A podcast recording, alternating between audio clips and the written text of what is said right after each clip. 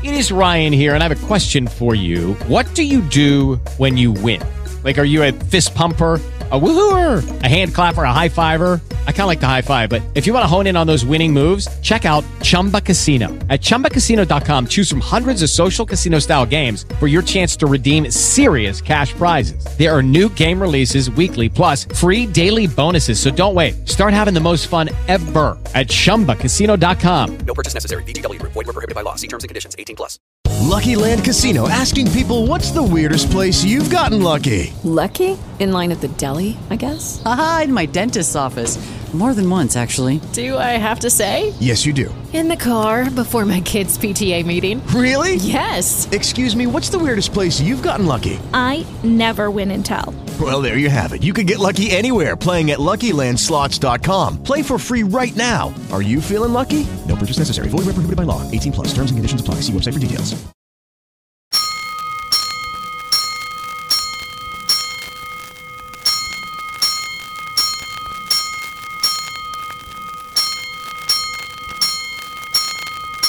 Five bells.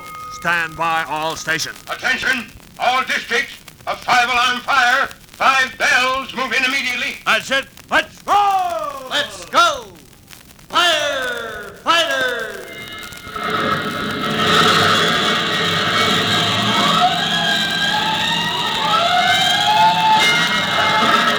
Presenting Firefighters, the true to life story of our unsung heroes who stand ready to ride by day or night against our most murderous enemy, the Demon of Fire. In just a moment, we'll join Chief Cody, Tim, his brother Jimmy, and Detective Sergeant McGurk in the detective's office at police headquarters, where they're waiting for an answer to the radio message McGurk sent to the SS Hamilton at sea. A message they hope will save the ship from a grave danger. Now, you'll remember that after the mysterious fires involving the Central Newsreel Company's current newsreel issue, Chief Cody concluded that some person or persons unknown were trying to suppress and destroy that particular newsreel. An investigation of the newsreel disclosed a startling fact that during a shipboard interview, the newsreel cameraman accidentally got a picture of what appears to be a man in the act of committing sabotage aboard the ship. We'll learn the next thrilling development of this fire crime right after this important message.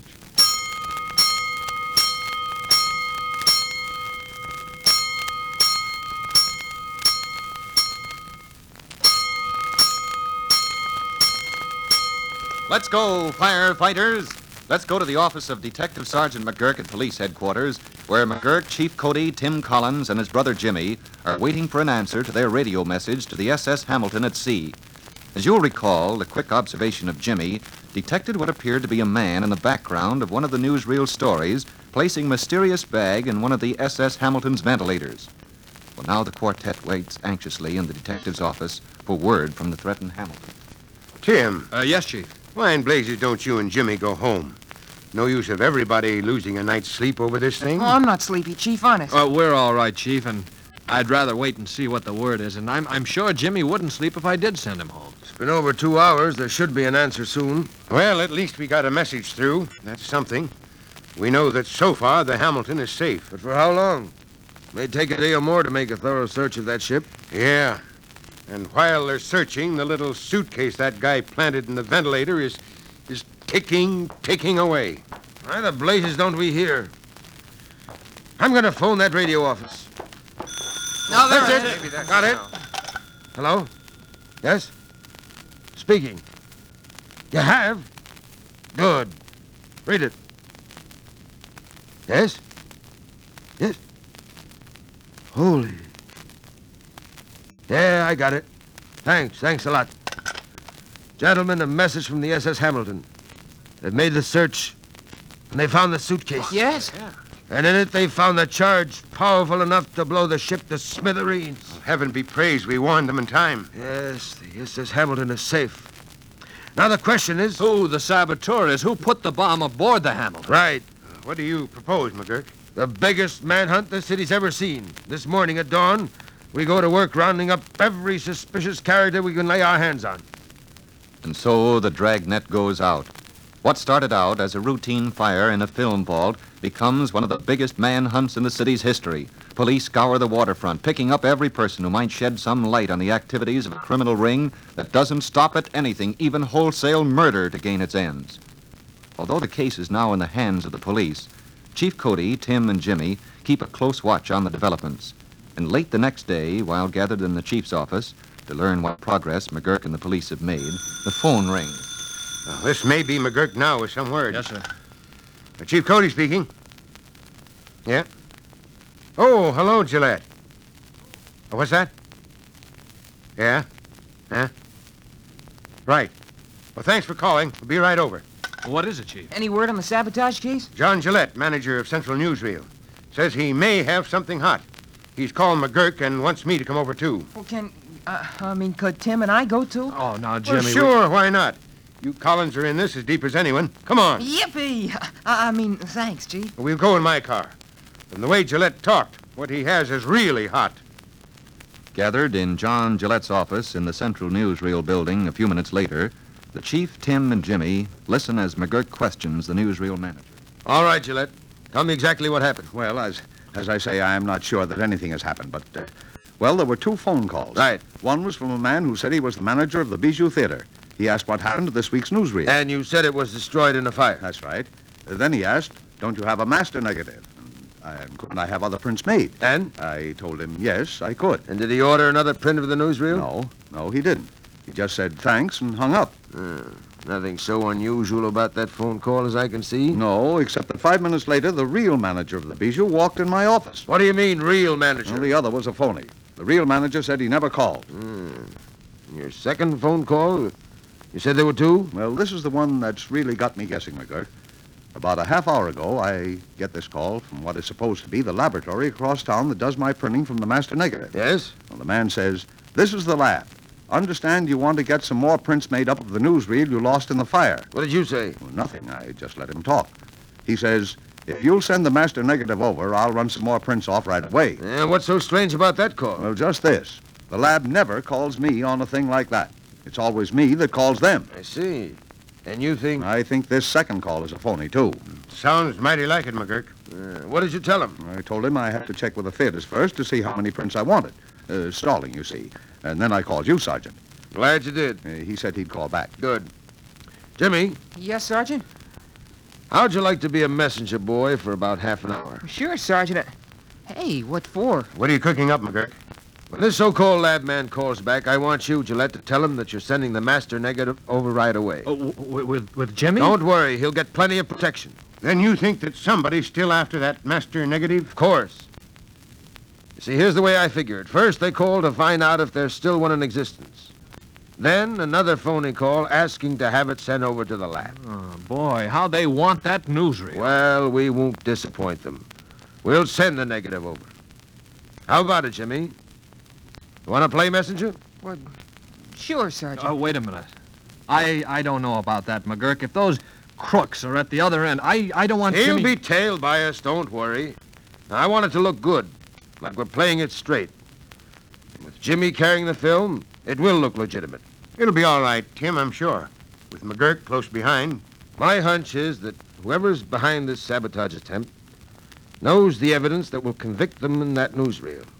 They also know that without that evidence, we haven't got a chance to convict the guy who put that explosive in the ship's ventilator. Okay, McGurk, it's your show. Uh, I'll get it. all right. Hello? Oh, yes. Uh, yes, yes, I did. Uh, I'll need 12 prints. Right. I'm sending the master negative over right away. Yes, by messenger. Right. That was him. Okay. Give the film to Jimmy, and let's go. Ten minutes later, the figure of a boy is seen swinging along across town street, a metal can of film in one hand.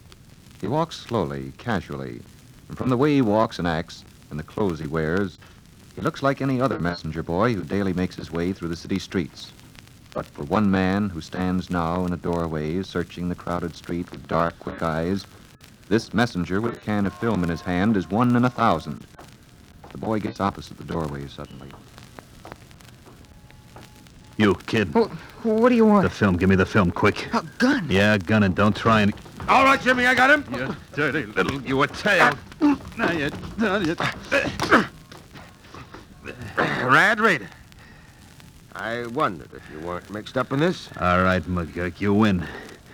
But I tell you one thing. I ain't the only guy in this. I'm pretty certain of that, Raider. And you're going to have a chance to tell us just who is behind this plot. Hey, you all right, Jimmy? Oh, sure, there was nothing to it. Good boy, Jimmy. You walked down that street like a soldier. Nice job, all right, Jimmy. Thanks to you, we've cracked one of the biggest sabotage plots in the city's history. Come on, Raider. I want a nice long talk with you. Well, it must have taken a lot of courage for Jimmy to walk down the street with that film, almost certain that he would be intercepted by one of the sabotage gang. But with Detective Sergeant McGurk right behind him, there was little real danger. And now, thanks to Jimmy's help, the sabotage plot that began with a small film vault fire has been broken up. There'll be more adventures involving our friends Chief Cody, Tim, and Jimmy in the next true to life episode of The Firefighters.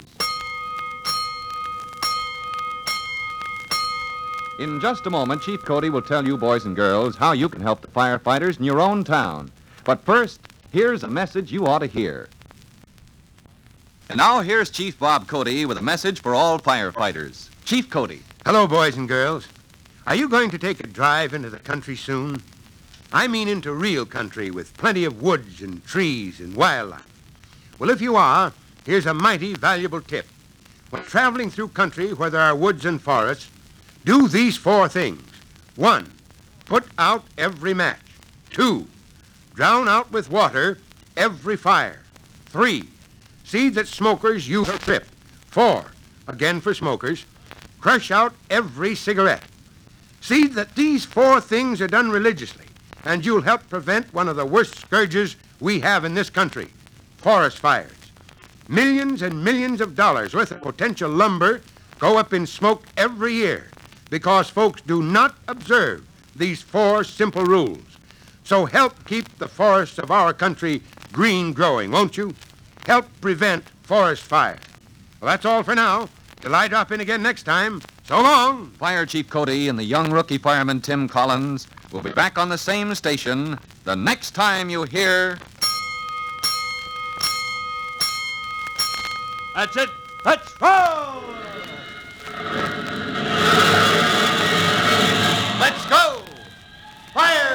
Firefighters! Firefighters is a copyrighted feature of William F. Holland Productions.